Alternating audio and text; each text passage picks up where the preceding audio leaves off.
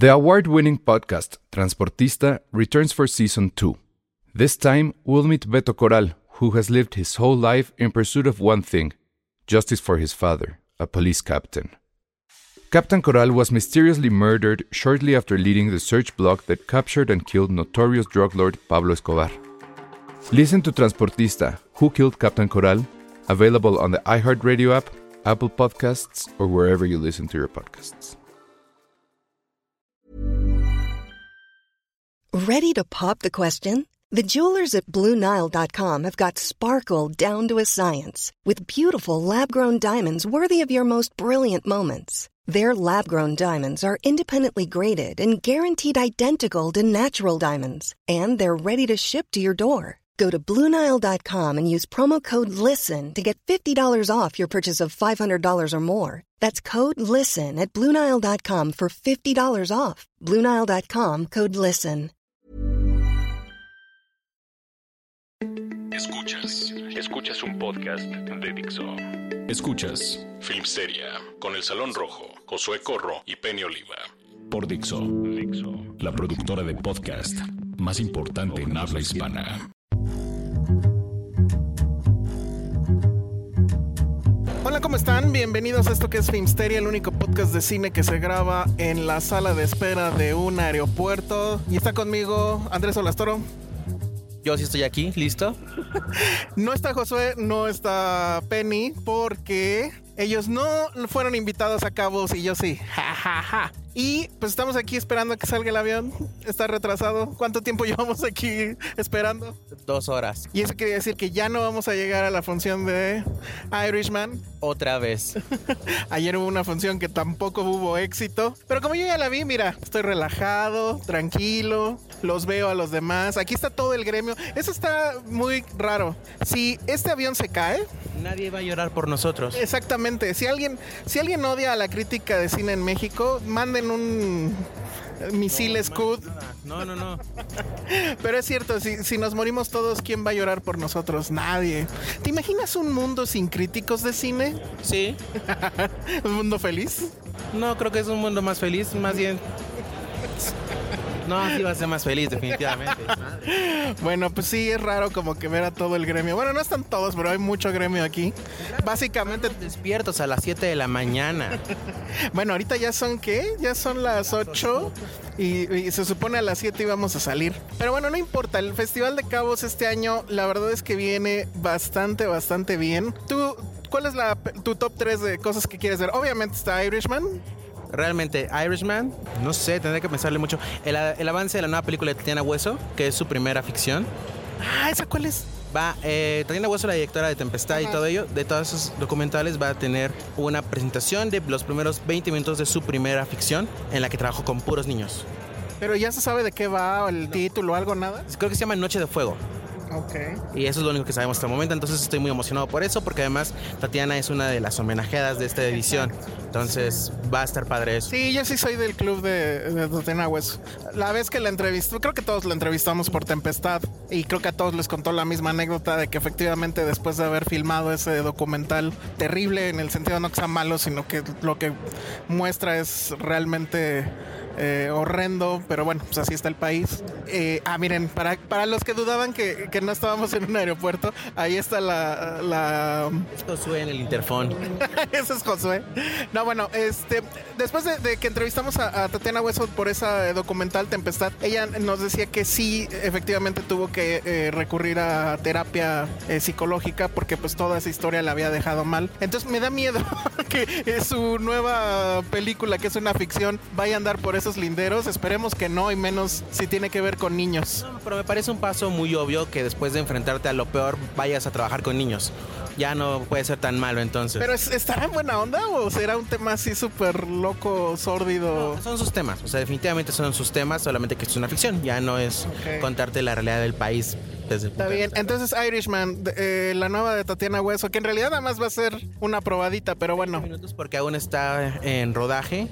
Y yo creo que una versión canadiense de Antígona o Antílope, la película, la película senegalés que mandó Senegal al Oscar y que la distribuye Netflix en todo el mundo, ganó en el Festival de Cannes el año este año, el año pasado yo ya, este año y dice que está muy, muy, muy, muy buena. La dirige Matty Drop. Ahí estás muy exquisito de tus gustos, ¿eh? Pues es que yo ya vi Jojo Rabbit y Waves y The Report y eh, Judy y Marriage Story, entonces... Yo vine a ver las de Marvel, ¿no va a ver de Marvel? Pues ahorita ya pudimos haber visto Thor. ahorita ya llevaríamos este todo Endgame. Ayer Infinity War y hoy Endgame. Ajá. Eh, nuestra vida estos últimos días ha sido de estar esperando y esperando. Pero bueno, este, yo que quiero ver, yo pues justo las que acabas de decir. O sea, ya vi Irishman, no sé la verdad si la vuelvo a ver eh, allá en Cabos. ¿Sí están? Yo creo que con esta suerte, no. Exactamente. Pero sí quiero verla en salas. Ya, ya vi que, no sé si los de la Cineteca ya estén en la venta hoy tiempo podcast el viernes. Y si sí está eso y ustedes están escuchando esto ya tarde, probablemente lo estén escuchando tarde porque justo vamos a estar grabando los diferentes bloques del programa eh, durante todo lo que dure cabos. O este paso durante la espera para abordar un avión que no llegará. Pero pónganse muy a las vivas con esos boletos. Me decían que en Movie Company hay lista de espera, que en Tonalá creo que ya se agotaron. La UNAM también ya están agotándose, o sea... Sí, creo que la única esperanza que queda es la Cineteca. Me preguntaban, y se, o sea, la verdad es que no tengo la respuesta exacta, pero todo parece indicar que sí va a seguir habiendo funciones después de que se estrene en Netflix The Irishman. ¿Por cuánto tiempo no sabemos? Pero este... Pues ahí está. Vamos a ver la última llamada de quién es. Ay, de Jamaica, qué padre. ¿Y si nos vamos a Jamaica mejor? Igual y llegamos antes que a Los Cabos. Está muy cañón esto, ¿eh? Ah, pues está bien. Es, es como en. ¿Cómo se llamaba la, la película del cuate este que vivía en un aeropuerto? La terminal. Esa, ahorita viene Diego Luna. Ah, pero aquí había. Hay, actores por aquí, o sea, es con una fauna muy rara. La... ¿Cómo se llama este hombre? Este. Leonardo Ortiz Gris. Es ah, protagonista de Güeros. Exacto, ustedes lo recordarán por Güeros. Aunque ahorita también has. Papá, está en museo y también tiene una película que se va a exhibir, va a estrenar. Amores con ¿Qué? Paleta, Ilse Salas, que son una familia que se mueve la madre y tienen que regresar todos a convivir. Todo pasa en un espacio de veintitantas horas. Me, eh, eh, Luz de Capaleta, qué guapa es. Sí, es muy, muy, muy guapa. Y eh, Ilse Salas también. Y sí sale ahí. su papel es el más interesante porque no sabes exactamente por qué llega a esa familia, pero en fin, esa está en la, en la competencia del festival. Eh, mano de obra está en la competencia del festival. La verdad es que mano de obra, ya si ustedes nos escucharon en el podcast dedicado a Morelia, sabrán que fuimos muy fans. Y este, bueno, se va a exhibir también acá en, Cabos, pero definitivamente es una película mucho mayor que, ¿cómo se llama? Amores modernos. Pero bueno, ¿qué más? Eh, yo la verdad es que sí, la, que le tengo muchas ganas y es la que si no me quiero perder, es Marriage Story. O sea, ya todo mundo me la vendió increíble. Tú lloraste en, ¿cómo se llama? En Toronto. Yo lloré en los primeros ocho minutos, que son lo más demoledor desde el inicio de Up. ¿Es en serio? ¿Los ocho primeros minutos te rompen los... Los primeros minutos son una patada en las costillas y te dejan en el suelo hasta que acaba la película. No lo puedo creer.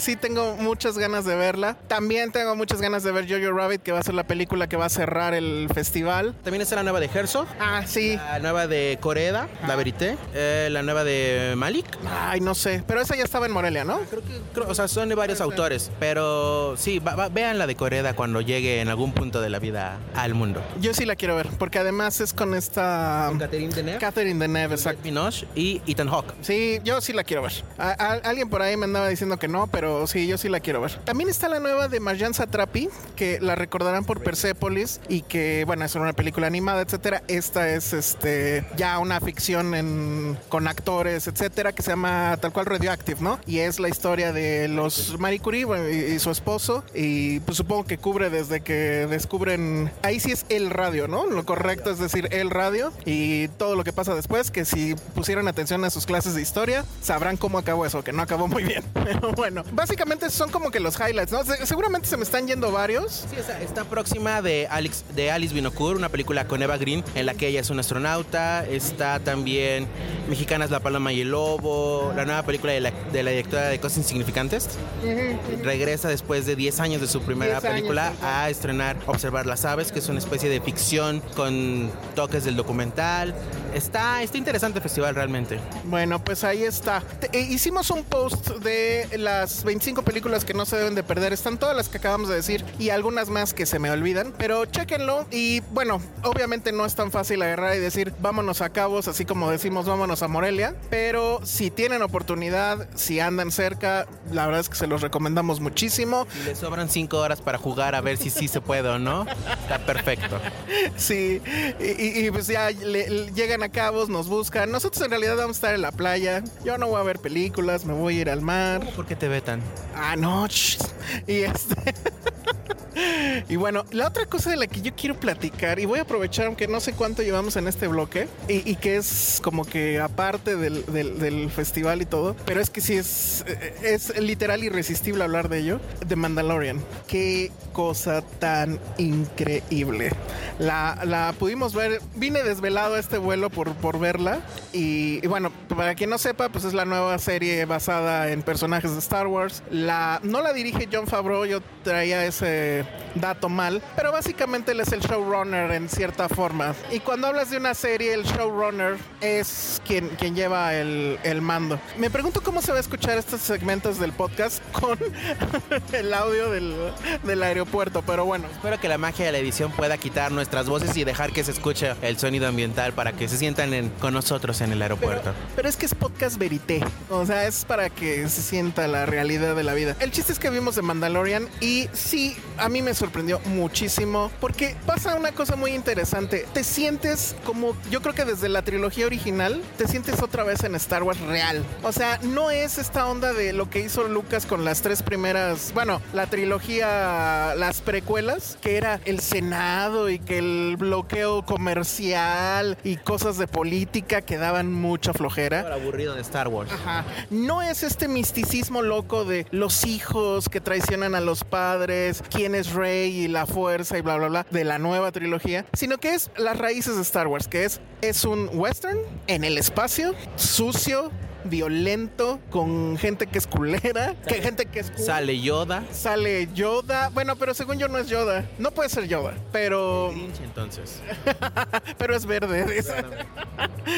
y eso lo entiende muy bien John Favreau. Entonces lo que hacen es eso, es el Mandalorian, que para los doctos de Star Wars lo deben de saber, es como que la raza de la cual proviene Boba Fett. Y espero no estar diciendo una tontería, capaz que, que no es así, pero bueno, sí están relacionados, pues, usan el mismo casco, etcétera. Es un lenguaje. Son una. Ah, sí, ah, no, yo ni sabía. Son este. Esta como raza de bounty hunters, de cazarrecompensas. Y todos usan cascos cool, ¿no? Y bueno, básicamente lo que lo, lo vemos es eh, un día cualquiera de, de este cazarrecompensas. Cómo va este por la presa, cómo es que cobra, cómo es que hace los deals. Y le va a llegar un deal nuevo. Nada menos que Werner Herzog. ¿Qué hace Werner Herzog en una serie de Star Wars? No lo sé, pero definitivamente es lo mejor que le ha pasado a Star Wars desde hace muchísimo tiempo. Él tampoco sabe qué hace ahí, ¿eh? de hecho le vale. Eh, hay una entrevista que salió hace poquito en la que él dice, no, nunca he visto una de Star Wars, no sé quién es John Favreau, me vale qué ha hecho. O sea, realmente él nada más fue a cobrar el cheque y salir como en Jack Ryan de malo. Que sí, que ahí también era increíble. Acá tiene, o sea, bueno, tiene más diálogos que en Ja- en Jack Ryan, según yo. Y se ve que va,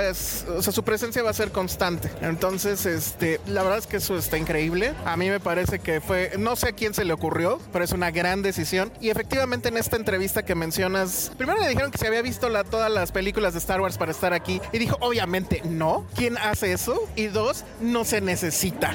Y yo de, claro, no se necesita hacer. Y segundo, le dijeron que si se había sentido, dijeron creo textual, le preguntaron si se había sentido amenazado o algo así por John Favreau. Porque había dirigido películas grandes. Ajá. Porque, ay, este güey hizo Disney, este, el, el Rey León, ¿no? Y él dijo, obviamente no, y no he visto sus películas, no he visto el nuevo Rey León. Vi la original, me gustaba.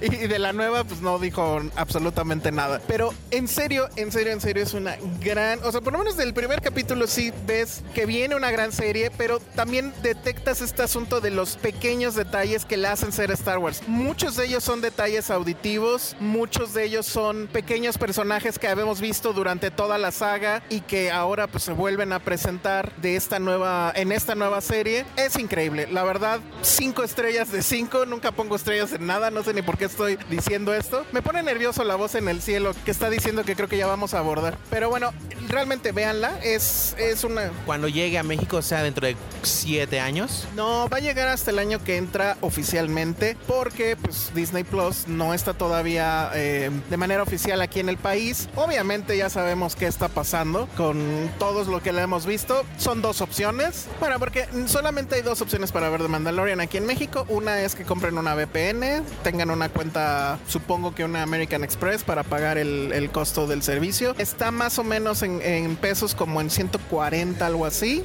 Y la segunda opción para ver The Mandalorian sería, pues ya saben, el festival al que todo mundo está invitado. Los Cabos, al parecer.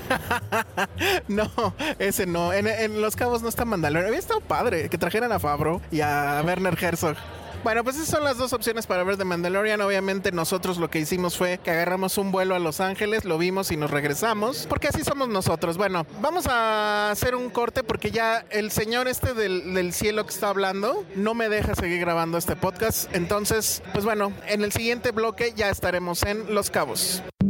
Regresamos en pocos segundos. Dixo. Dixo. Estamos de vuelta aquí en Filmsteria y estamos... ¿Dónde estamos, Andrés? En la ceremonia de inauguración del Festival de Cine de Los Cabos, esperando a Robert De Niro por segunda vez en el día. Ah, yo te iba a decir que si no deberíamos de estar callados porque estamos en una inauguración. De hecho, sí, pero bueno, a- a- vamos a aprovechar los tiempos muertos para que salga el podcast, porque este podcast la verdad es que creo que va a ser el más extraño de la vida. ¿A quién vimos en la alfombra roja? ¿Quién te interesó más aparte de De Niro, obviamente? Ah, Al gobernador, se dice el gobernador. que justo tenía eso en la boca, pero no sabía cómo expresarlo. El gobernador, obviamente, que pasó con su señora esposa, la señora primera dama ¿De, de aquí? ¿De, de dónde? California. Ah, sí. Yo no sé ni dónde estoy, man. Estamos en Los Cabos todavía. Ay, qué, qué bueno. Pasó Rodrigo Prieto, que es director de The Irishman. Ok. Eh, pasó Gastón Pavlovich, que es productor de The Irishman y también director de The Irishman, según los que gritaban los nombres en la alfombra. Y pasó Robert De Niro, que es director de The Irishman. The Irishman. Bueno, pero estuvo, pues no sé, es que yo la verdad las alfombras rojas no, no tengo mucha experiencia en ello. Bueno, vamos a estar, estamos esperando aquí literal que salga Robert De Niro a dirigir unas palabras, que es un hombre de muy pocas palabras, de hecho.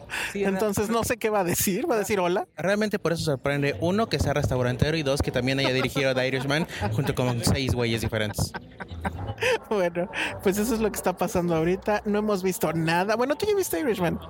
Ya en serio, ya en serio, sin, sin tu clásica forma de adornar tus textos y demás. ¿Qué te pareció Irishman? No, es una muy buena, es una gran película. ¡Ay! Ya va a empezar. Tercera llamada. ¿Se saltaron la segunda? No, ya le habían dicho. No, empezaron con la primera y luego tercera. Ese es el aplauso de la gente. Y nosotros nos vamos. Y al rato regresamos a ver qué se nos ocurre. Escuchas un podcast de Estamos de regreso aquí en Filmsteria. Seguimos en una muy bonita habitación que nos asignaron aquí la gente del Festival de Cabos. Y vamos ahorita a pasar a una entrevista con Gastón Pavlovich. Él es el productor de The Irishman, que conoció a Scorsese cuando justamente le produjo eh, la cinta anterior que se llamaba Silence. Es una película, si ustedes la recuerdan, que a, Scorsese le interesaba muchísimo hacer. Era un, era un passion project de él. Nadie quería eh, levantar el proyecto y llega Gastón Pavlovich mexicano, ya con cierta experiencia, y levantan la película. Y entonces la anécdota es que Scorsese, agradecido por esta situación, le dice que le va a dar el proyecto para producir The Irishman. Y bueno, pues aquí ya, pues ya está la película, ya próximamente la podrán ver en Netflix, ya están las, los boletos para verla en, en algunas salas, en la Cineteca y en la Ciudad de México y en muchos otros lugares. Y bueno, pues tuvimos esta entrevista que curiosamente, bueno, eh, como anécdota, la hicimos en el Hotel Nobu, que es el hotel justamente de De Niro, que por cierto hace dos días, me parece, lo inauguraron simbólicamente porque el hotel está operando desde hace ya eh, varios meses, pero lo vino, bueno, aprovechando que De Niro andaba por acá, entonces fue a su hotel, lo inauguró y el invitado especial fue nada más ni nada menos que DiCaprio, entonces por acá andaban. Y bueno, es un hotel de ensueño con una playa pues no es que sea exclusiva del hotel, pero eh, digamos que pues, no hay forma de que alguien más llegue a, esa, a ese punto de la playa increíble. Y entonces en ese hotel nos, nos recibió Pavlovich, supongo que pues él es también invitado de De Niro, y platicamos, platicamos de, de este asunto de la producción, de cómo llegó a, a, cómo llegó a estos dos proyectos. Muy interesantes, se los dejamos y seguimos con más. Quería iniciar platicando sobre los inicios. Eh, todo empieza, creo, con eh, tu primer película, El estudiante. el estudiante, que la escribes y la produces. Correcto. Entonces lo que yo quería saber es qué fue primero, eh, el guionista o el productor. Pues mira, la verdad es que ni guionista era, no tenía ni idea de un guion. Ya descubrí en el camino que es una ciencia. Entonces nomás escribí como una novela, así, este, y además, por cierto, con Vic y, Ah, y- y libreta escribe, ¿eh? o sea, ni, ni en máquina, o sea, la, la primera parte, yo ya, ya la bajé toda a una laptop. Entonces vino primero, yo creo que el escritor, el contador de cuentos, Bien. y luego ya empecé a preguntar cómo fregado se convierte esto en un guion. Ok. Y hasta que conocí un chavo que acaba de est- estudiar cine y él me, me presentó todas estas aplicaciones y tecnologías y de que cómo te puedes bajar todo a hacer un guion. Y, este, y juntos ya lo empezamos a tratar un guion. Entonces fue primero eso. El, el- yo te diría que lo primero que fue el cuentacuentos, The Storyteller. Muy bien. Ahora, y este asunto de querer hacer cine, porque tengo entendido que eh, eh, antes estabas pues, en política, tuviste cargos este, públicos incluso. Pues yo iría en el sector público porque con política como tal no hice. Nunca me lancé como candidato.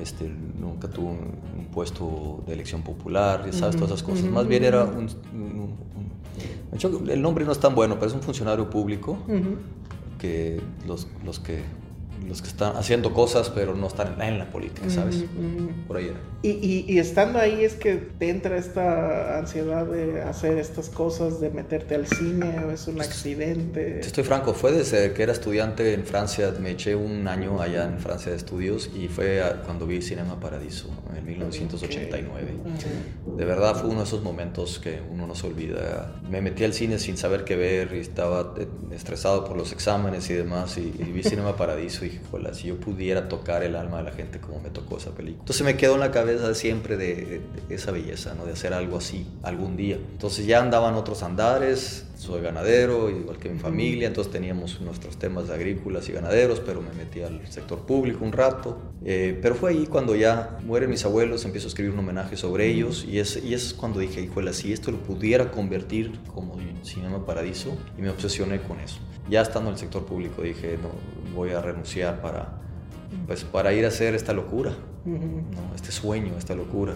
Ya traía el guion, ya traía un hombre que creyó en mí, don Lorenzo Servige, creyó en la historia, creyó en mí, financió parte de para que pudiéramos hacer esto. Estaba en la presidencia de la República yo, cuando renuncié. Wow. Y, este, mis- Es- y, y, pues fue un salto al vacío, ¿no? Fue un salto de fe.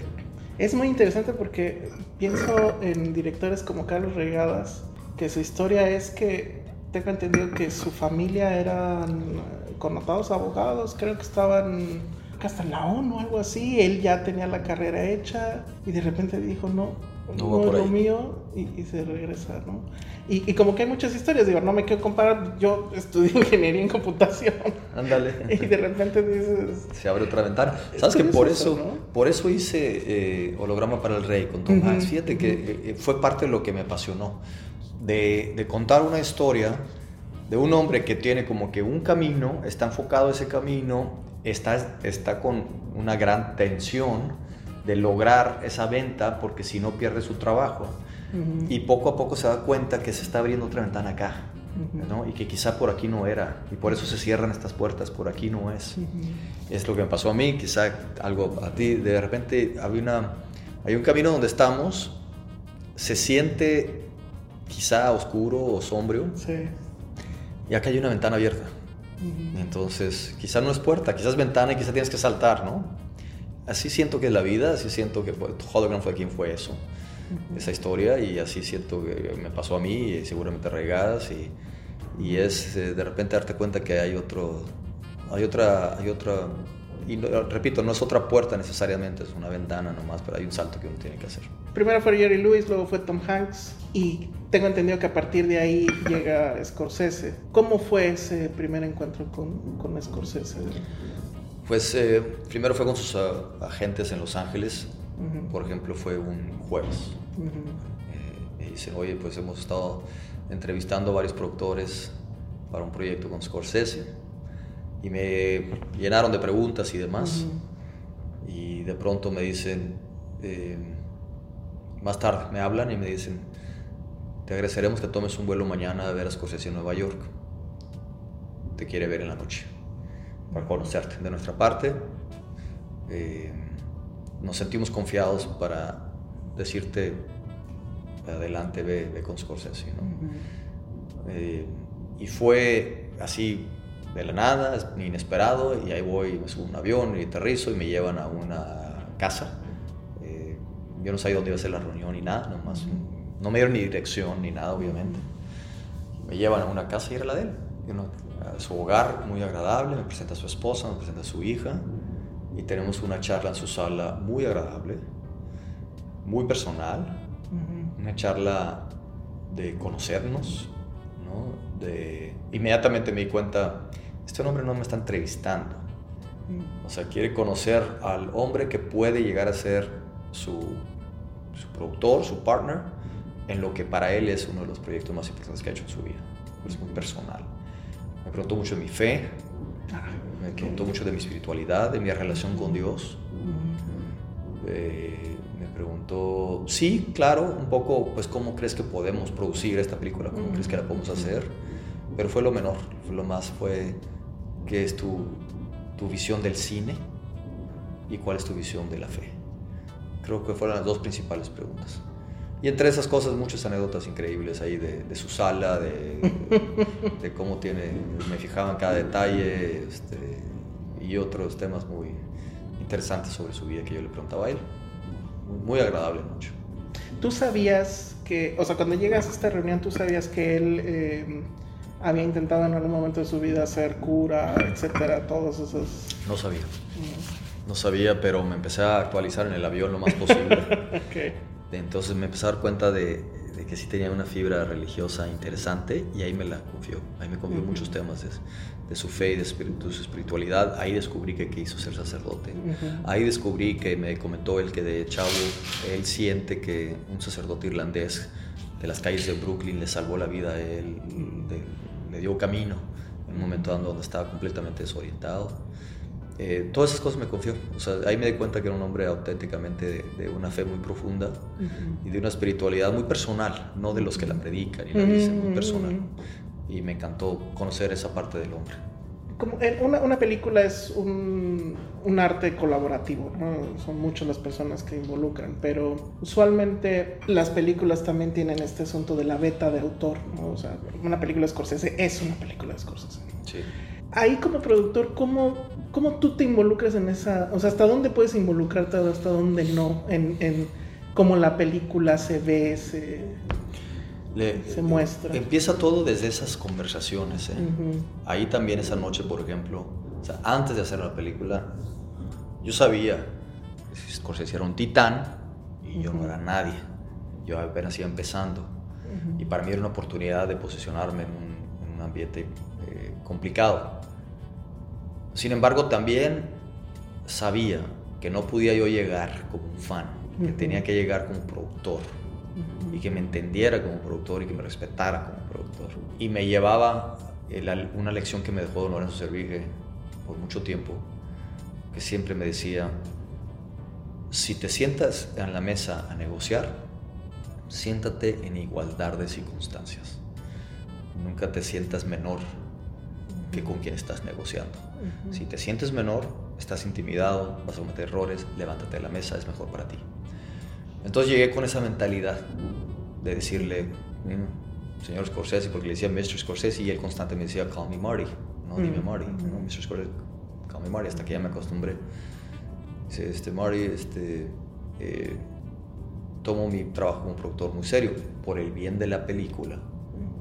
Yo sí creo que tenemos que hacer esto y esto y el otro. Para mí es importante que tengamos la misma visión de la película. Entonces le preguntaba, ¿vamos a hacer otra última tentación de Cristo o qué es lo que quieres lograr con Silence?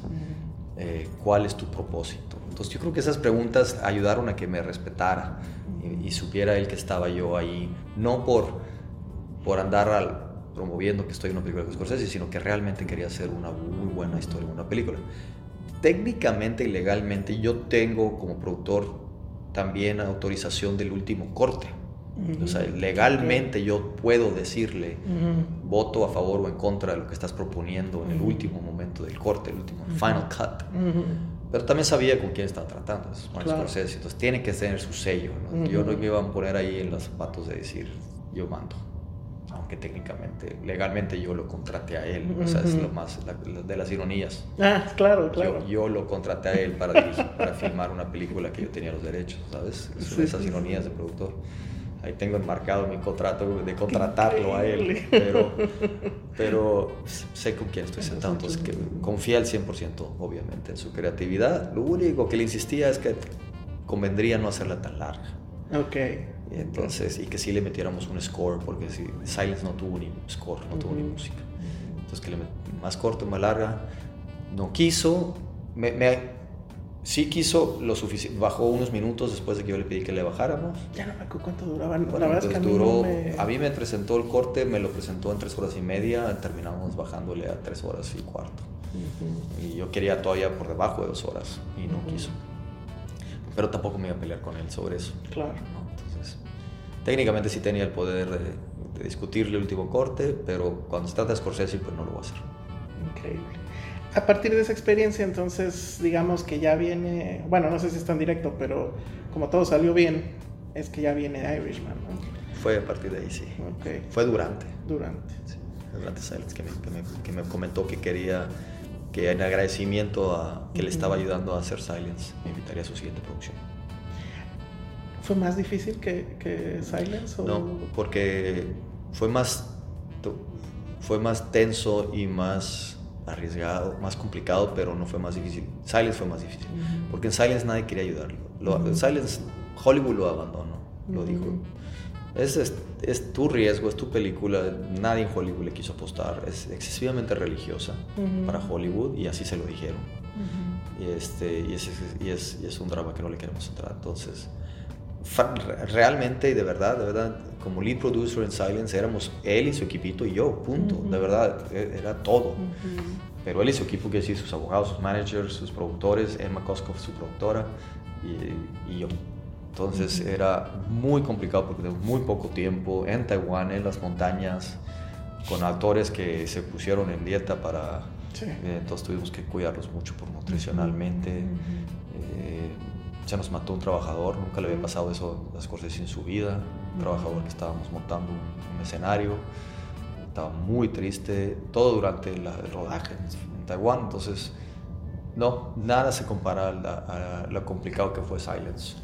Cuando ya entramos a Irishman, éramos ya muchos jugadores. Ya estaba todo el equipo de Niro, ya estaba el equipo de Pacino, ya estaba todo el equipo de Scorsese a tope, ya estaba un poco Perma, todo esto antes de que llegara Netflix.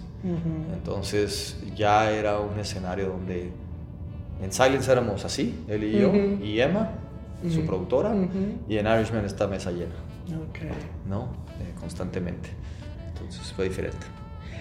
Eh, ha sido eh, muy vocal eh, Martin Scorsese respecto al asunto Marvel y que creo que tiene mucho que ver con esto, ¿no? O sea, ese abandono de que no puedes hacer Silence y, que también le costó un trabajo Irishman. ¿Tú cómo ves esa situación? ¿Estás completamente de acuerdo con él? Es una opinión que le respeto mucho. Yo soy más de la idea de que existan todas las, eh, las alternativas, existan todas las alternativas de entretenimiento. Creo que se están haciendo películas con una gran calidad en el mundo de los superhéroes de gran, incluso de historia y demás. Pero entiendo de fondo lo que está queriendo, lo que está diciendo Scorsese. Y ahí sí lo, le, lo respaldo y lo, estoy de acuerdo con él, en el sentido de, de que él siente que el cine también es hacer historias donde los riesgos de los personajes sean, te, lo sientas muy real. Sientas que... La sensación de peligro que le llaman. Sí, exacto. Y, este, y lo sientas real. Lo O sea, en los superhéroes te entretiene mucho, pero sabes que no vas a volar ni tú ni el otro, ¿no? Y, no, y no va a haber ese, no existen esos tipos de personajes, entonces por lo tanto él, por eso él dice es como un amusement park, ¿no? Porque es como te vas a divertir y, la vida no es así. La vida es así y luego cuando te quieres divertir te metes en, a Disneylandia y luego te sales un rato y regresas a la vida real. Es lo que está diciendo él. Entonces es su estilo, su opinión y lo que me gusta es que defiende mucho el cine, defiende mucho eh, el arte del cine y el evento que es que un ser humano vaya a una sala de cine a meterse a una historia que es un reflejo de la civilización. Eso me gusta. Entonces ahí sí lo apoyo. Con Irishman estás en una situación que francamente creo que es histórica, porque es la reunión de todos ellos. Y también creo que tiene mucho la película un dejo de, de esta sensación de ser una despedida. Él sé que viene la siguiente, que no sé si estás involucrado, a hacer no, otra pregunta. Ya, no, ya es Paramount, 100%. Ah, ok, bueno. Pero ese momento en el que a lo mejor te diste cuenta y que a lo mejor en la mesa tenías a Al Pacino, a De Niro, a todo y eso, ¿cómo lo, cómo lo viviste? ¿Cómo lo sentiste? Pues estaba ya empoderado por Scorsese y, y, yo sabía el mundo en el que estaba, ¿no? Otra vez nunca estaban solos necesariamente, muchas veces eran con abogados y managers y es el mundo que ya aprendí a moverme gracias a Silence.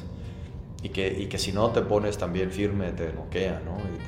entonces, yo ya estaba mentalizado, sí agradecido por de verlos y tratar con ellos y eh, sentía un gran aliado en De Niro en cada paso que yo daba. Él me ayudaba mucho porque era más su proyecto.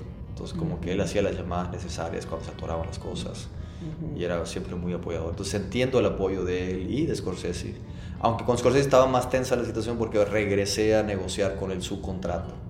Y otra vez el mundo Scorsese complicadísimo, entonces cuando De Niro afluía mejor la información y todo. Entonces no, no me sentí intimidado, es lo importante de no venir yo de un mundo de, donde desde chiquito quería ser cineasta y esas cosas porque creo que te intimida cuando empiezas a, a, sentarte con esos personajes. Entonces regreso al punto de decir, soy, mentalizarme, soy productor, soy el responsable, entonces no puedo quedarle mal a esta gente. Igualdad de circunstancias, caballeros, yo hago los contratos y negociamos los términos, ¿no? Entonces, dejar, siempre estar bien mentalizado eso. Entonces, hasta que no los veas como artistas practicando sus líneas, estoy, estamos en una, en una reunión de trabajo. Claro. Y eso es importante mentalizarse. Qué increíble. Muy bien. ¿Cómo ves la situación del, del actual del cine mexicano? También estuviste, recientemente produjiste esta película de béisbol. 108 costuras. Así es. Sí, sí, este, sí. ¿Cómo ves qué está pasando en México? Pues buena pregunta, porque por un lado, con todo lo la inversión que está haciendo Netflix en México y otros, o sea, está abriendo un panorama de mucha oportunidad para mucha gente y eso nos genera más talento por todos lados y eso está muy positivo. Creo que México gradualmente está haciendo más industria que hacía falta, Exacto. porque está muy bien el cine de, autor que tiene México, sin duda alguna, pero para que funcionen mejor las cosas prefiero más industria y que existan más directores, no solo los tres amigos que existan más directores de fotografía, mucho más guionistas. Nos hacen falta más guionistas y ojalá que vengan más. Entonces creo que quiero que haga más industria y todo este nuevo influjo de proyectos, de cines, de Netflix, está generando más oportunidad y más producto. Por otro lado, los que queremos hacer, por ejemplo, cine para cines en México, es un gran reto, eh, porque hay tanta oferta de producto de todo el mundo, Estados Unidos y México, lo que quieras, que a las películas mexicanas estamos muy limitados. Estamos, Tenemos una tarea cuesta arriba en los cines de México, porque pues vienen muchas americanas y mucho producto y causan que las mexicanas sean como que las que toman en, en segundo plano, las, que, las que mueven más rápidamente y las que nos quitan más rápidamente. Y ese es un tema, porque no es solo de, por ser mexicana, déjame en tus salas. Exacto. No, ya es mi película mexicana per cápita está teniendo buenos resultados porque me quitas de tus alas. Yo le gané a esas otras. Mi peliculita mexicana tiene más asistencia que esas otras americanas o esas otras que son tuyas de cine, dueño de cine también que estás ahora produciendo. Son tuyas. ¿Y por qué me las quitas la mía si tengo más asistencia que las tuyas? Entonces ya no me puedes salir con el argumento de que es por ser mexicana. No, ya por un argumento, argumento de mercado. Entonces ese es un tema, ese es un tema que nos afecta a los productores mexicanos, decir, oye, queremos seguir haciendo cine mexicano. Eh, no me dejes en las pantallas no más porque soy película mexicana, estoy, estoy de acuerdo con eso, no se trata de no más por ser mexicana ya me tengo un derecho exclusivo, no, no, no, nomás déjame competir en igual de oportunidades, déjame las salas como dejas a otras películas, o sea, entonces es, es una cuesta arriba y, creo que les afecta a todos los productores mexicanos y, y, ojalá que no termine afectando más películas mexicanas que se merecen tener más tiempo en las salas. Ok. ¿Tienes alguien o algún proyecto en el que te gustaría trabajar? O sea, ya, ya llegaste hasta Scorsese, y sé que las cosas no son lineales, pero siento que el mundo se abre frente a ti hay más oportunidades. ¿Cuál sería el Dream Project siguiente? Pues los Dream Projects me aviento a hacerlos. Entonces, este, me he estado sentando con gente muy interesante. Okay. Entre ellos, ahora se reunió el Conet de Molsheim, Boomdog, para hacer series y voy a hacer Antonieta, que creo que es un proyecto que creo muy importante. Entonces ahí todavía ni, ni sé quién me, a con quién me voy a ir para dirigirla o actuarla, pero ahí estoy apostando a la historia, por ejemplo. ¿no? Para mí eso es más importante con, con, quién. Ya veremos el con quién. La historia es más importante. Pero a nivel internacional me encantaría tarde o temprano trabajar con Barbara Streisand, con quien ya la busqué y ya nos sentamos y estamos platicando. Eh, me encantaría hacer una película de drama, pero en musical cosa que ya desarrollé con unos españoles un guion y, una y ya estoy yo diseñando la estrategia de producción. Y esa me emociona mucho porque creo que va a ser algo muy poderoso. Y eso sí lo traigo desde la concepción, desde la idea hasta, lo voy a llevar hasta buen término. Y eso es para internacional. Em, y como directores o actores, em, voy a buscar tarde o temprano a Paul Giamatti, que para mí es de los grandes actores que existen hoy. Le debemos un Oscar a Paul Giamatti, ¿verdad? ¿no? Sí, Estoy de acuerdo, ojalá que sea en una película que lo voy a plantear ah, pronto. Él no sabe que lo voy a buscar, pero lo voy a buscar en un proyecto que ya traemos en manos y lo voy a buscar. Este, alguien así, fíjate, no es un Al Pacino, Robert De Niro, pero es igual de bueno y, y nomás le falta un poco de tiempo y, y, lo voy a buscar. Eh, en directores, mira, me encantaría, la verdad, algún día, no sé si se hace trabajar con uno de los grandes directores mexicanos, en particular me gusta mucho Del Toro, eh, pero, y, Cuarón. Eh, pero me iría más también por el lado de un Christopher Nolan, hacer algo diferente con un Christopher Nolan, que, que yo creo que él ya, habiendo hecho un superhéroe, este, lo hizo de tal manera que fue una obra de arte. Es interesante porque ya viene de regreso, ¿no? Mientras todos van hacia allá. Exactamente, ya viene de regreso, con otras propuestas, más atrevido y, algún día ojalá... Este, lo que pasa es que con esos personajes los estudios lo abarcan, ¿no? Sí. Yo soy productor independiente, entonces al menos que mi proyecto sea tan bueno que los convenza a que ellos se arriesguen una independiente, va a estar difícil, pero sí se van a arriesgar sí se van a arriesgar cuando vean que lo que proponemos, con lo que ponemos en la mesa es mejor que lo que están proponiendo los estudios. Porque realmente siento que los estudios también están haciendo muchos refritos. Estaba temprano ellos quieren hacer algo diferente. Y ahí es donde entro yo. En, lo, en lo, diferente. Entonces por ahí van, vamos a ver qué de otros personajes y demás, pero ahí están unos nombres que te paso de con quién me gustaría trabajar. Me, me, quedo con esa frase y este, pues ya nada más preguntarte, ¿ya estás listo para ir a los Oscars? pues este... Vamos a ver qué pasa. Ah, yo creo que sí, ¿no? Con la academia y todo eso. De que van, van. Ya creo que, que en tu grabación se escuchó esto. Sí, sí, sí. Eso es madera. De que van, van. Ya si se los dan o no, bueno. No se lo dieron a la la la, pues ya. Sí, hay mucha, hay mucha política también en Hollywood. La verdad es que vamos a ver cómo nos va, qué, qué pasa. Muy bien. Regresamos en pocos segundos. Dixo. Dixo. Estamos de regreso aquí en Filmsteria y venimos a crashear el desayuno de Ernesto Díaz Martínez. Usted lo conoce, crítico de cine, eh, Master Troll de Sinaloa. ¿Cómo estás, Ernesto? Buenos días, tardes, noches, no sé cuándo nos escuchen, pero bien, bien, todo bien. Eh, queremos platicar contigo sobre The Irishman. Finalmente ya la pudiste ver después de varios intentos. Bueno, no, el tuyo sí fue el primero, ¿ah? Sí, sí. El, primero, creo que tú fuiste el que pasó ahí como la maldición de Marvel, ¿no? Como en, varias ocasiones de que no jalaba en, cine Tonalá y, y casi no llegan aquí a Los Cabos a verla, en fin. La fuerza de Marvel está con todo, entonces nos estaban saboteando, pero finalmente ya sucedió. Tres horas y media. No quisiste ni comer palomitas. No, no, este, seguí el, el, ejemplo de, García Tsao, que, que él eh, este, se comió una, tomó una nieve ahí enorme de, este, para, para echarle azúcar al, al, cuerpo. Y yo también me comí una nieve enorme así de chocolate y tantita agua y ya esto es todo, ¿no? O sea, literalmente no a pan y agua, pero sí a nieve y agua y sí resistí muy bien. Muy bien, ¿y qué te pareció?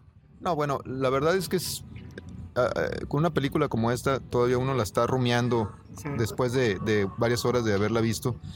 Es una obra importantísima dentro de la filmografía de Scorsese. Eh, mm, es mejor que, no sé, porque con la que evidentemente tendrá que ser comparada seguramente con sus otras cintas de gangsters como Goodfellas o, Casino, o incluso Mini Streets, que de alguna manera también es eh, un poco el formato.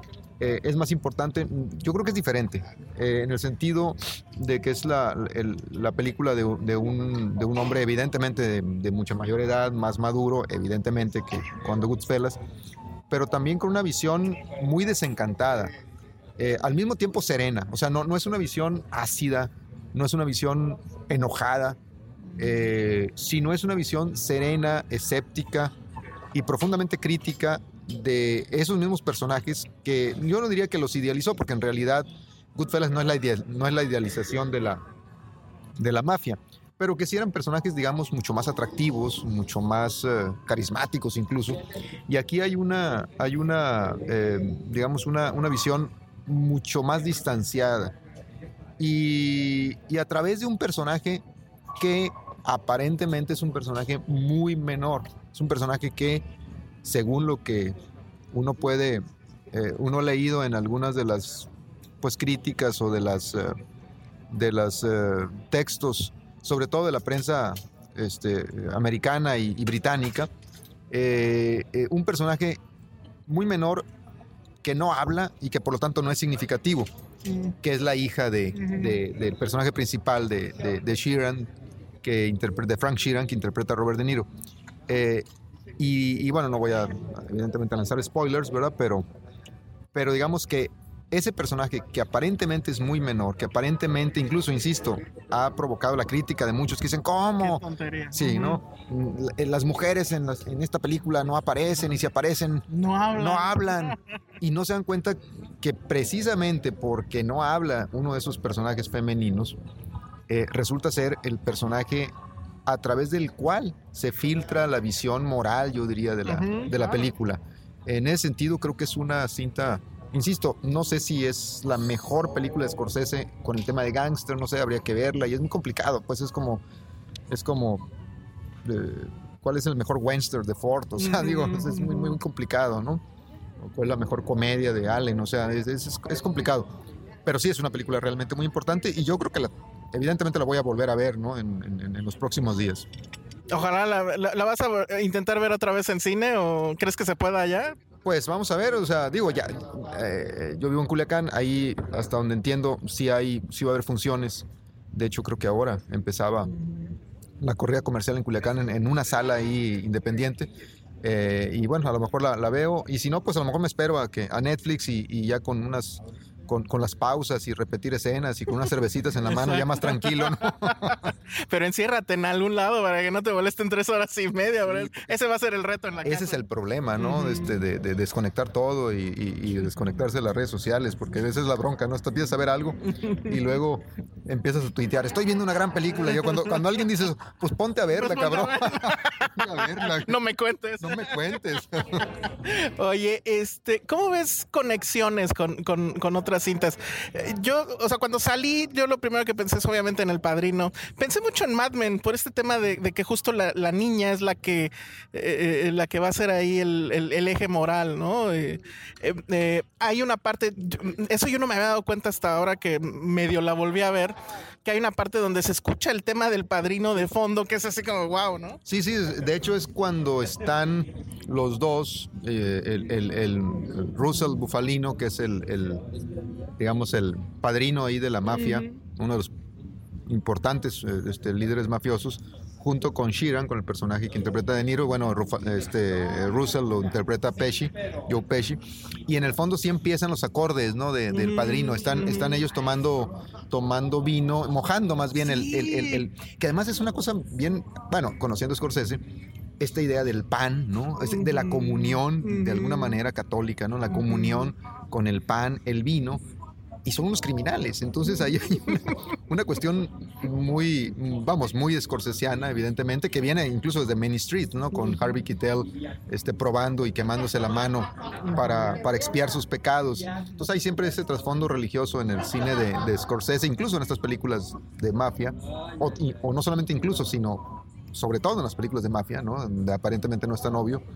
Y sí hay, hay creo yo, en, el- en- en esta en esta película de, de Scorsese, eh, otro tono también actoral y, y ciertos matices que no habíamos visto, ahorita que mencionaba Pesci, eh, precisamente de él, De él está. porque de alguna manera él se roba buena parte de la película sin levantar nunca la voz, sin lanzar los chistoretes a los que nos tenías acostumbrados, sin esos aspavientos. Eh, y, y se roba, pues, básicamente varias escenas. Eh, es como una especie de gnomo, ¿no? Una sonriente, amable, eh, pero que impone desde el momento en que aparece en pantalla, ¿no? Como de hecho en la primera escena que tienen juntos Pesci y, y De Niro, eh, cuando- en, en el pasado, digamos, cuando se conocen, mejor dicho, ellos, que dice la, la voz de narrativa de, de, de Sheeran, eh, que no le dice el nombre, por cierto, en la escena, cuando le dice, ¿y cómo te llamas? Nunca le dice Joe Pesci cómo, cómo se llama, ¿no? Eh, pero cuando está en la voz narrativa de, de Sheeran, dice, eh, yo sabía, dice que él era el, eh, alguien importante, era el dueño, dice, no, no sabía de qué, pero actúa como el dueño de, de algo. Pues sí, es el dueño de las almas de todos, De todos, de de todos todos. ellos, ¿no? Y, y curiosamente, la siguiente escena lo ves dormido en el carro, echándose una super cabeceada. Sí, sí, sí, o sea, al final de cuentas es como un abuelito, ¿no? Ajá. Y, y- y esa visión, digamos ya en la decadencia, ¿no? Anciano, en la silla de ruedas, sin, sin la posibilidad, dices tú, de matar una mosca, pues no, porque ya mató a, a moscas y mató cristianos durante buena parte de su vida, ¿no? Entonces, eh, eh, esta, esta eh, digamos, ambigüedad con la que generalmente se retratan los personajes de gangsteriles en el cine hollywoodense, eh, digamos que esa atracción hacia ellos y al mismo tiempo esa condena, creo que es mucho más claro ahora en esta película en particular, insisto, a través de la visión del personaje de, de la niña. Bueno, primero que no, no- la verdad no, no sé cómo se llama el el- la actriz que interpreta a la hija de De Niro. Se apellida Gallina, tal cual. Ah, gallina, Sí. gallina, Valo. Supongo es Galina. o- Gallina, algo de ser. Que la niña es formidable, ¿eh? Sí, está también, impresionante, que además prácticamente, ella sí creo que no habla nunca, No. creo que no habla nunca, pero las miradas. Y ya Anna Paquin sí tiene, no sé, cuatro líneas o seis líneas. Bueno, no mentira, seis palabras o algo por el estilo. Cual. como, como algo por el estilo. Eh, y que es el, el- el- el- el gran momento, digamos, bueno, no lo voy a echar a perder, pero Hay el- un gran momento al final al que final, es devastador. es devastador y que otra vez, sin decir una sola palabra, ¿no? Entonces esta idea de que para que un personaje femenino en una película de Scorsese sea importante, tiene que hablar la mitad del, del, del- de- de- del tiempo, pues es, Es es absurdo. Además que es una película, se entiende, de gangsters, que es un mundo evidentemente masculino, pues, masculino, pues. Eh, y, y sí tienen, por cierto, también ahí eh, la esposa de Joe Pesci, la actriz, pues, que interpreta el personaje, también tiene un momento ahí particularmente importante en la Mm. película, ¿no? Y también sin, sin demasiadas palabras y sin tantos aspavientos, ¿no?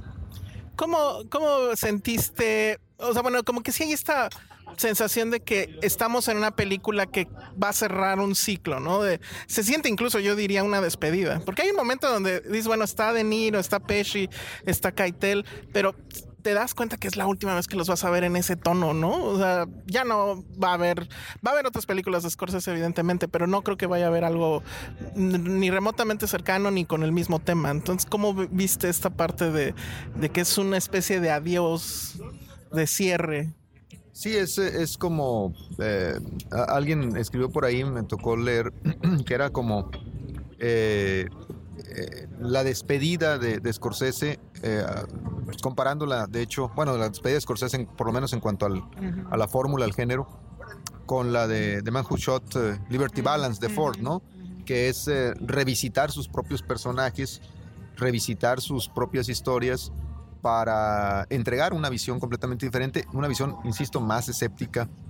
Eh, y no es porque necesariamente fuera celebratoria en las primeras. Estoy pensando en el cine de Ford. Eh, digamos, en, en, eh, Más Corazón que Odio, en The Searchers, ya había una visión muy desencantada de, del Webster con el antihéroe que interpreta John Wayne. Y luego ya en el ocaso de los Cheyennes, ya en los años 60 o en el de, The Man Who Shot Liberty Balance, hay todavía una mayor eh, exploración de los mitos del, cine del oeste. Y yo creo que eh, eh, a lo que voy es que no es de la noche para de, la mañana, ¿no? En el caso de Ford, y ni tampoco en el caso de Scorsese, es decir, desde Mini Streets, pero mucho más claramente en Goodfellas, sí ya hay una exploración del propio mito del gángster y un, y, una, y un desnudamiento, ¿no? De, del personaje. Solamente que aquí hay esa, esa serenidad engañosa, ¿no? Esa, esa serenidad como que como que aparentemente no pasa nada. O sea, hay momentos en la película que tú dices, no sucede nada importante. Eh, hay una, unas, eh, una, yo diría, un impulso narrativo que a veces es, digamos, eh, profuso en cuanto a datos, nombres. parecería que estamos viendo como una suerte de, de informe de una organización burocrática, que se toman decisiones, y, que las decisiones además, eh, incluso en, en, algún, en algunos momentos se congela la pantalla y vemos qué pasa con los, con los gángsters, cómo terminaron, cómo fueron algunos de ellos, eh, de este, bueno, todos ellos, de hecho, todos. ellos o en el bote o ejecutados, ¿no? Eh, acribillados. Y, y, hay esa parte de, de, decir, no hay, no hay, no hay glamour, o sea, no, no, no es la emoción, o sea, es una chamba bastante terrible que te va comiendo y que al final de cuentas terminas este, pues eh, abrumado por tus recuerdos, solo y con la mirada, eh, digamos, eh, de, castigo, de rechazo, incluso hasta de, entre miedo, asco de la persona que más quieres, ¿no? Entonces sí es, sí es una, una, vamos, una exploración, insisto, muy, mucho más madura. Insisto, no, no sé si, si sea mejor, pero sí es diferente en ese sentido. Y es, eh, y es la muestra también de que Scorsese sabe que ya no tiene, ahora sí, digan lo que digan los, los fans de Marvel, que demostrarle nada a nadie, ¿no? O sea, este, eh, es, es la, la, visión de un, de, un, de un, maestro con todos sus recursos a la mano. Eh, y no sé qué vaya a pasar después con él, porque pienso yo en las últimas películas de, algunos grandes, grandes maestros y que generalmente tienden a hacer películas mucho más ligeras.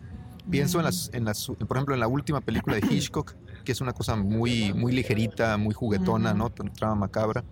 O incluso en la penúltima, que también es una película muy, muy, eh, muy juvenil y muy violenta, ¿no? La de, la de Frenesí. O pienso en la última película también de Buñuel, que es también muy ligerita, ¿no? Con los juegos de personalidades. Es decir, ¿qué va a pasar con Scorsese? ¿Va a volver a, o bueno, en las últimas películas de Woody Allen, ¿no? Que juega con los personajes y con sus propias este, clichés y les da la vuelta. En, la última es muy notorio cuando la veas. Sí, sí, y, bueno, incluso en las anteriores, o sea, no, he visto la última, pero siempre está jugando y dándole la, vuelta a sus propios clichés, a sus propias fórmulas. Y, son cineastas que es a una edad ya, a los setenta y tantos, ochenta años de edad, bueno, el propio Clint Eastwood también, ya no tienen que demostrarle nada a nadie y empiezan a, a jugar con el medio, ¿no? A explorar. Entonces, esta película en particular no, no, es exactamente la de Scorsese, una película juguetona, sino es una película muy grave, muy serena. Pero, me, pero ahorita pensando en el futuro, en las siguientes películas de, de Scorsese, a lo mejor lo vemos en una actitud más eh, más lúdica, precisamente como el Lobo de Wall Street. Por ejemplo, el Lobo de Wall Street es una típica película de un cineasta viejo que, que- que está jugando con sus recursos. O sea, eh, el Lobo de Wall Street es una película de un chamaco, ¿no? O sea, es una película muy, muy vital, muy, muy alegre, ¿no? Eh, y al mismo tiempo muy crítica y muy... todo lo que hace todo lo que hace Scorsese. Pero ese sí es una cinta como de un viejo joven, ¿no? De un chavo ruco. esta no, esta sí es una película muy, muy serena, ¿no? Que, que por poco ni sucede, porque fue una bronca. Ayer platicábamos con el productor, con Gastón, y, y, y sí fue eh, toda una lucha para que sucediera. Este, ya para cerrar, ¿cuál crees que sea para ti el, el- el- tema que permea por toda la, la película? Para mí es, eh, eh, eh, es el asunto de la culpa al final, ¿no? Y, y- también por ahí la conectaban mucho con Unforgiven, ¿no? El pistolero que ya está retirado, que ya no quiere saber nada y que bueno, tiene que volver. Pero creo que aquí ese pistolero pues es justamente Scorsese, no, no tanto sus personajes. Pero tú cuál dirías que es el gran tema? Yo creo que es, es, es un poco eso, la exploración del pasado, con algo, con algo, eh, digamos, incluso más terrible que ahorita que mencionabas la de eh, Unforgiven, eh, Los Imperdonables de, de, de Eastwood, que en algún momento, en el caso de, de, de Los Imperdonables, el matón Will Mooney tiene una suerte de conciencia, ¿no? ¿Te acuerdas? Hay un momento ahí en, en, en, en, Los Imperdonables, cuando está con Morgan Freeman, que van a perseguir a, a estos malandros, ¿no? Que además el origen de toda la persecución es verdaderamente absurda, ¿no? O sea, es porque se, se, se, se, rieron del, del- tamaño del pene de uno, de un vaquero, y, le rajó la cara a una prostituta, y ese es el, origen de toda la matazá, güey.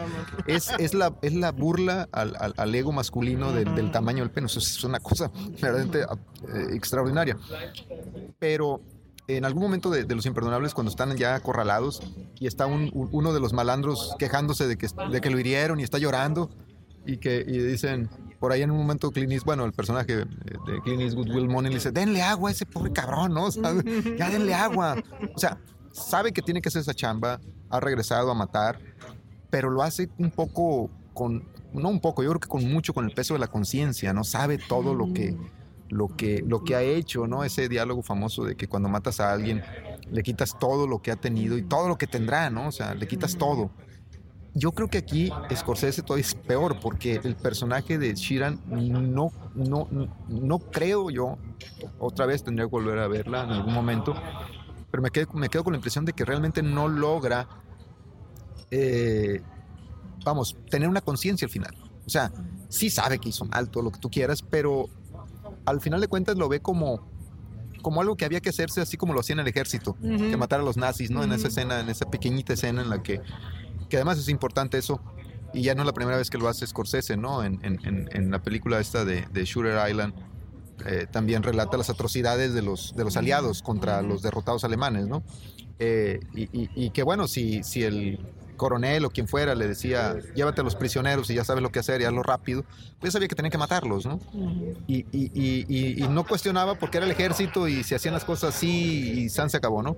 Y es aquí también eso, o sea, hacía lo que hacía porque tenía que mantener a la familia, o sea, todo lo que, todas las, eh, la- las auto exculpaciones de los sociópatas, ¿no? Tenían que hacer eso porque si no lo, no lo hago yo, alguien lo va a hacer de todos modos. Las mismas autoexplicaciones de, incluso de nuestros propios narcos cuando los capturan, ¿no? Este, la misma, expli- la misma- lo podría haber dicho el Mayo Zambada cuando, de hecho, de hecho lo dijo en aquella famosa entrevista con Julio Scherer, ¿no? No, si yo no lo hago, de todos modos lo hubiera Va hecho. Va a, venir, va a- va a venir alguien más y lo va a hacer. Pues sí, sí tienes razón, pero ¿por qué tienes que hacerlo tú? Pues, pero bueno, e- es esa, esa, digamos, esa visión de, o esa autoexculpación, o esa explicación, ese autoengaño del personaje. Y, y Shiren, yo no creo que al final realmente tenga conciencia. O sea, sí le pesa, pero, pero incluso en el diálogo con el, con el, el sacerdote, ¿no? Cuando el sacerdote le dice, bueno, aunque sea vocaliza que lo sientes, ¿no? Vocaliza que estás arrepentido, porque él dice, sí, sí entiendo lo que hice, pero pues no, estás arrepentido, pues, este, que no hay arrepentimiento, o sea, es, es- es- o sea, no hay redención, pues es lo peor, es lo peor. No hay redención, entonces creo que eso, insisto, le da un peso también más grave a la película, porque no es el, el- el hombre que se redime y que de alguna manera carga con, con esa culpa y al final tiene un, no sé, tiene su camino a Damasco y ve la luz, ¿no? No, Ese no ve la oscuridad por completo, ¿no? Y, y el, el- el- el final, que no voy a decir, pero el final que es muy quieto, es casi anticlimático, Sí. Pero precisamente tiene más peso por ser ese, eh, por terminar en ese anticlímax. Muy bien. Bueno, pues ahí está The Irishman. Eh, hagan lo que tengan que hacer para verla en cine, por favor. Sé que está complicado eh, encontrar boletos. Todavía en la Cineteca, hasta hoy en la mañana, tiempo podcast, eh, se podían encontrar. Pero sí vale mucho la pena que la ven en el cine, porque si no, luego en la sala de su casa probablemente sea más cómodo, pero los van a estar molestando, van a estar checando el Twitter y no. El chiste es que le dediquen tres horas y media a, a Scorsese. Muchas gracias, este Ernesto. Tu Patreon, ¿cómo va tu Patreon? ¿Dónde encontramos tu Patreon? Pues va muy mal porque los, eh, lo- los escuchas de, de- de tu podcast no se han inscrito. No, va bien, va bien, pero, pero pues no sean malhoras, inscríbanse, aunque sea, aunque sea ya de los de 50 dólares en adelante. No, no es cierto. Es de uno a, empecen con uno, pero ya van probando y van a ver que le van subiendo, ¿no? Tú ganas en dólares, mano. Yo sigo ganando en pesos. ¿De qué- te quejas? ¿En, en qué tier?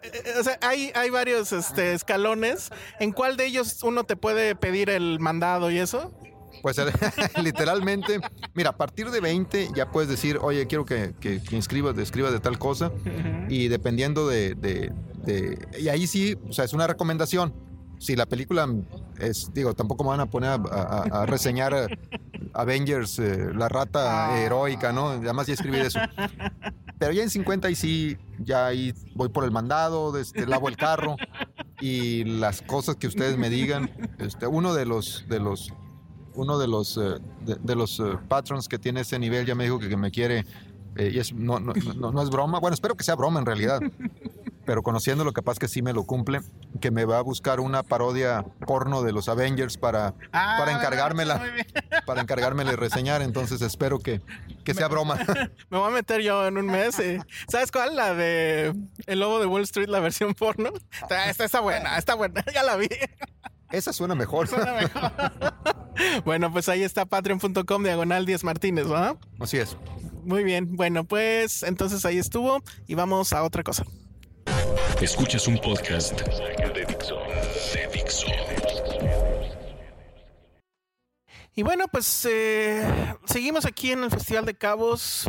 Ya escuchamos a Gastón Pavlovich, ya escuchamos a Ernesto Díaz Martínez. eh, nuestro amigo Andrés Olastoro ya se fue a ver una documental mexicano. Eh, bueno, pues eh, a mí nada más me toca despedir, pedirles una disculpa por lo accidentado de este podcast que trae de todo, se grabó por todos lados. Es complicado estar grabando y yendo al cine y haciendo todo lo que se tiene que hacer en un festival como este que es el de Cabos. Pero bueno, pues ahora sí que hicimos nuestro mejor esfuerzo por llevarles una pequeña probada de cómo es este asunto de la festivaleada. Muchas gracias a las personas que se han que, que, bueno, que nos han saludado, me han saludado en el cine, que me dicen que son fans de Filmsteria. Muchas gracias, preguntan por Penny, preguntan por Josué. El monstruo del, del cierre y, de muchas otras cosas que están sucediendo esta semana los, los atrapó, entonces dijeron, bueno, lo- el único de nosotros que va a ir a hacer algo interesante esta semana eres tú, entonces te encargas del podcast y bueno, pues es lo que, lo que hice o lo que intenté hacer.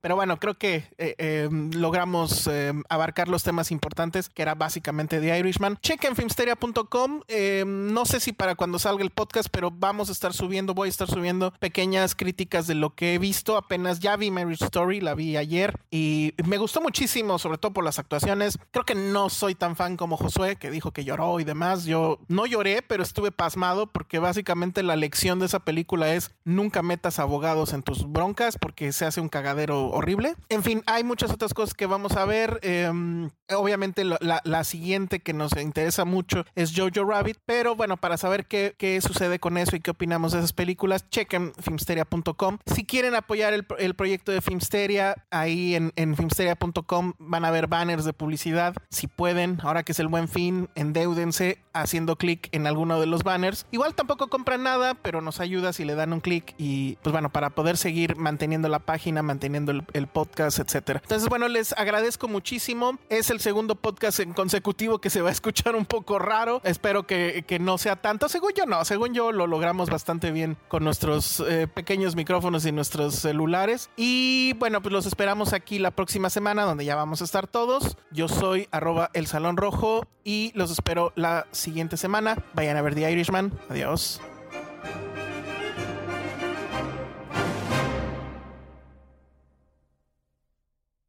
Dixo presentó con El Salón Rojo, Josué Corro y Penny Oliva.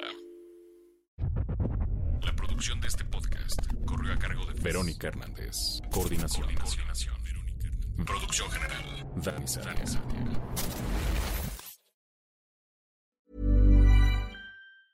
Even when we're on a budget, we still deserve nice things. Quince is a place to scoop up stunning high-end goods for 50 to 80% less than similar brands.